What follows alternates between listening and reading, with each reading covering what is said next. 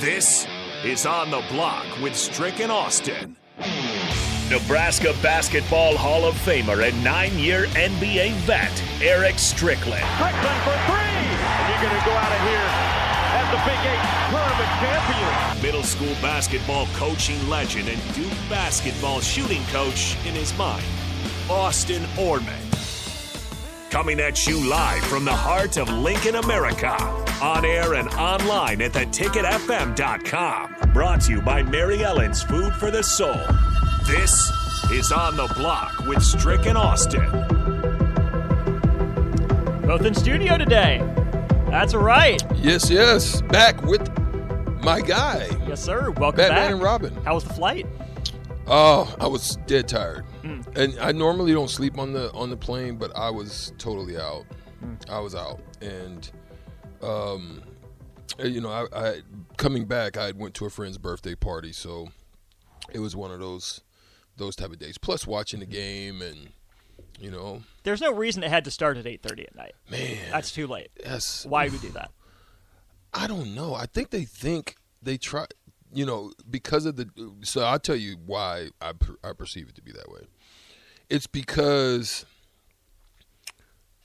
the West Coast getting off of work at that four or five time mm-hmm. frame allows them to get home or get to whatever the happy hour spot or whatever they're going to go to to be able to watch the game. So you get a lot of these late starts depending on that. Now, if if if it was out west somewhere, that would make it even worse because they probably start at like six. Which means you're going to be up to 12-1 if you're in the East Coast. You know, Yeah. I, so it just depends. Like if it's out east, you know, they'll they'll start at eight o'clock normal. You know what I mean? Um, I don't think they'll start at nine, but it, that's really the probably the justification of that. What's the sweet spot for starting those games as a like as a player? When do you want to start a game that big? I, I personally would like to be seven. You know, seven's like the right number that allows you. I think once it gets later, it throws off your routine a little bit mm-hmm. because you're you're kind of used to being in that six to to eight time frame, unless you're playing on the weekend where you know your body needs to get ready for one, two, or 3 mm-hmm. sometimes. But I. And a lot of it's done because of the TV rights that they have and the slots Right. that are picked. But I, I when you when you're playing like a nine o'clock game, it's rough because you're sitting around all day. Your mind is just hearing everything that's been going on. Like, what do you do? How do you pass that much time? It, it, that's the issue.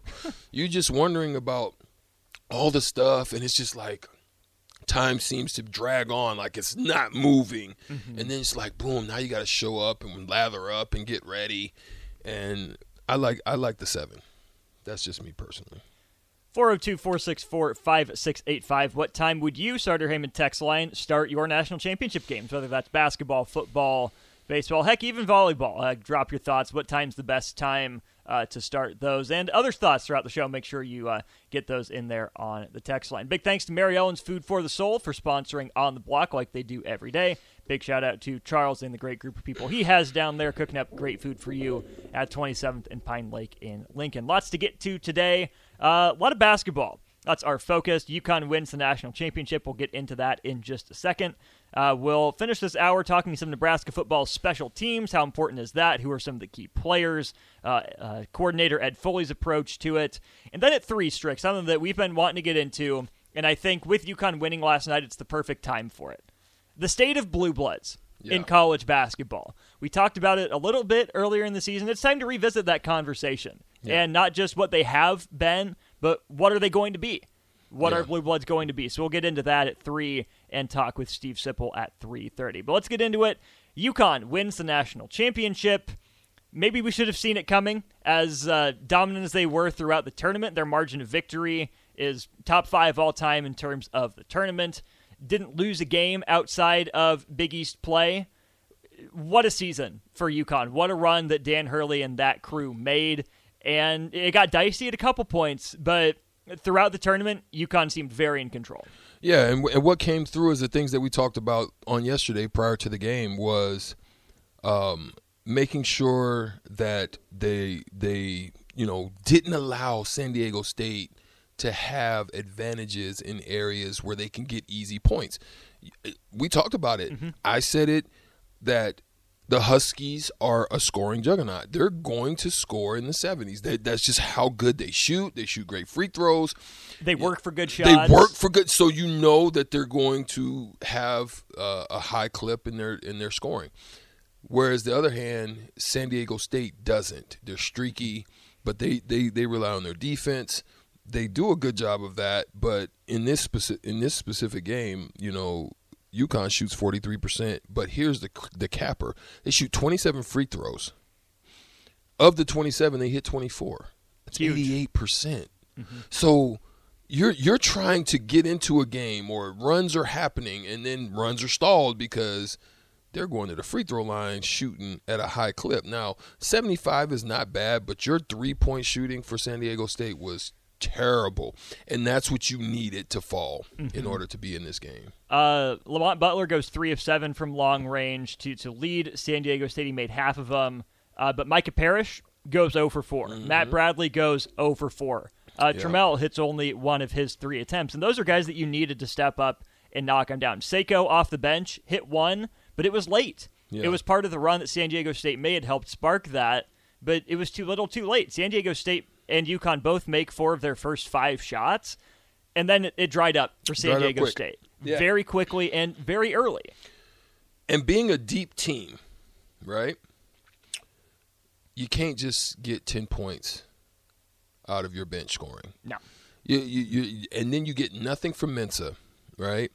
Mensah, you're hoping in that matchup that – he's able to handle himself in that in that matchup. But another thing we talked about, they're not a high assist team. So it mm-hmm. became a lot of one-on-ones. A lot of, your scoring clips are going to go down significantly. So you you have them shooting. They only got seven like seven assists in the game. They had seven assists. On the other hand, you got doubled that number, which they were averaging almost 18, I think 19 as a team. And so UConn just pretty much did what they do, and they dominated. I think. I think UConn probably was the most dominant team throughout this whole because they were consistent in doing what they do, mm-hmm. limiting you to what you're trying to do, and and uh, just beating you, beating you down, beating you up. And Sanogo's just that guy. I mean, he he he's that guy. He he's the anchor for that team. And then you had Karaban, who ends up with three blocks. he ends White up boys with can blocks. jump. he ends up with three blocks, and you think that was going to be Sanogo. He he actually is the one that ends up with all the blocks. It basically were kind of diverted from Sanogo, and then get get get caught by Karaban.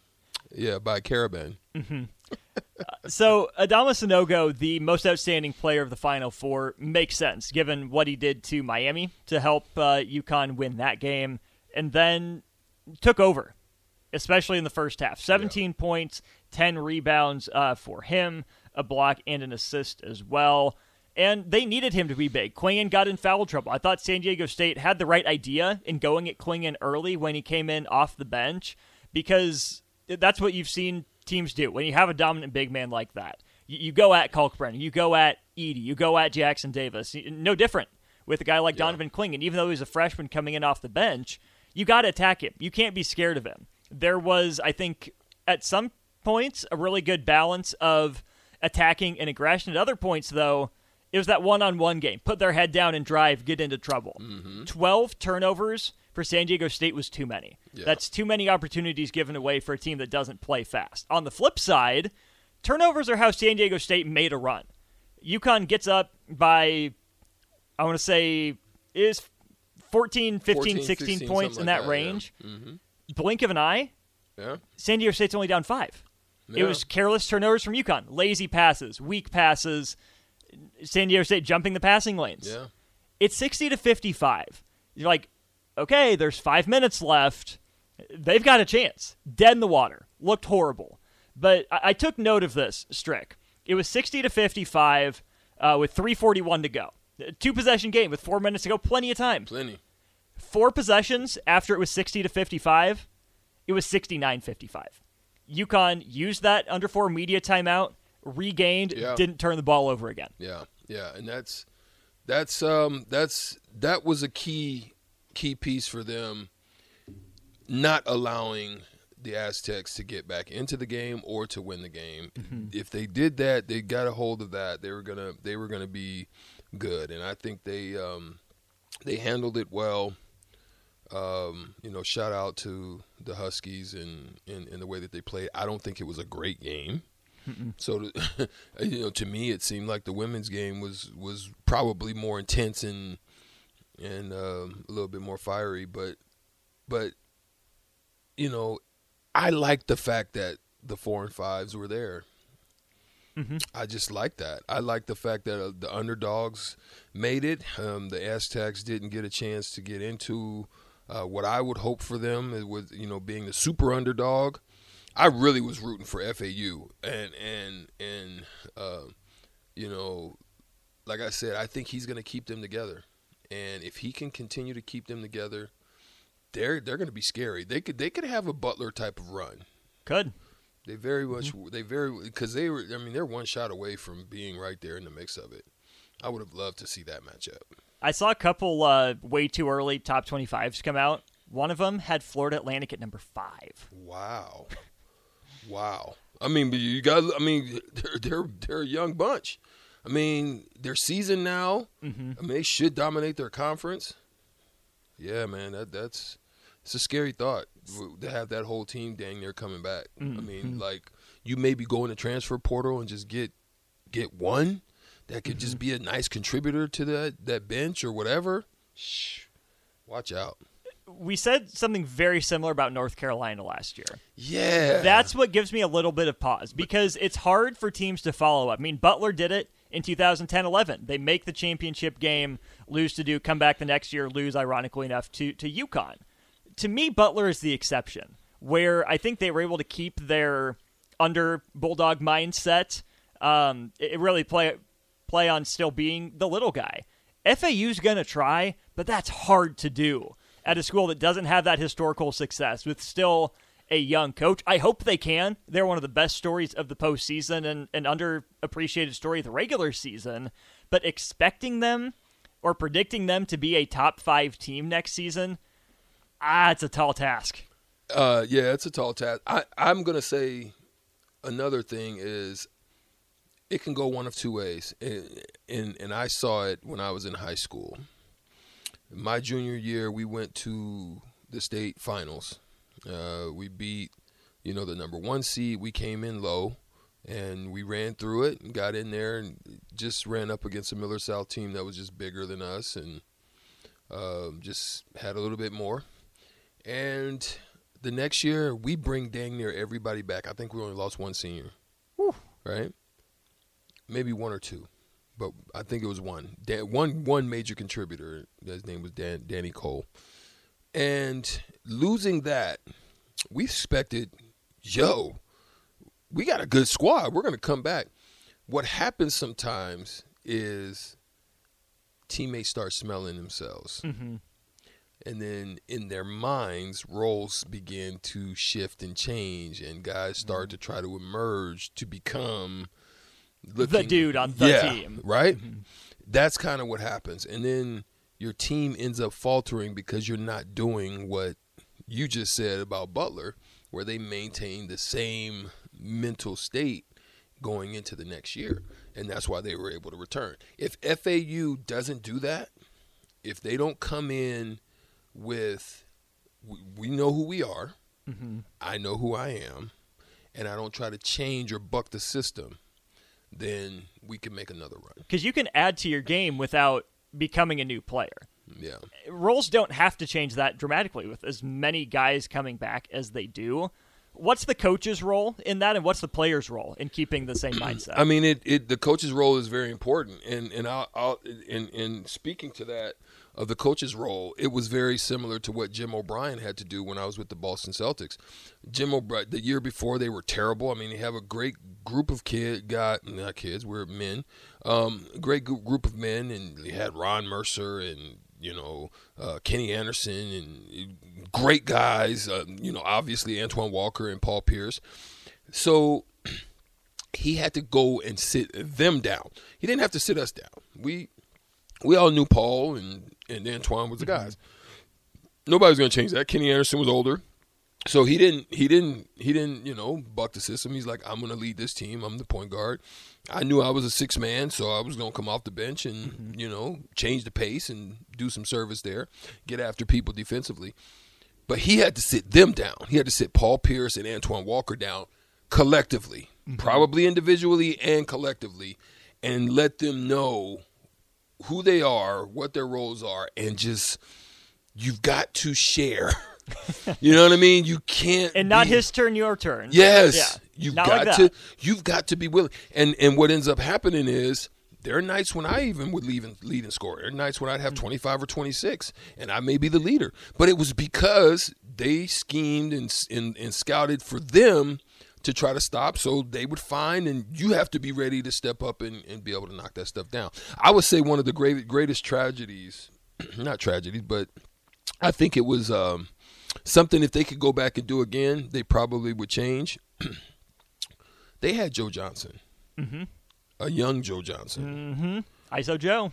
And joe johnson just he just was he he struggled because he just was still trying to find his way Mm-hmm. But my gosh, if they could have held on to him and it been those three, man, I would have loved to see that team. Because those are three wings, not mm. not a mm. guard, not a big guy, yeah. which would have been huge. But the way the NBA was moving with three wings, that could have been fun. That'll put a bow on uh, segment one. Got to talk some Husker football when we get back. We heard from running backs coach EJ Barthel, also from uh, special teams coordinator Ed Foley and the specialists. We'll talk about that before we get into the shootout after this.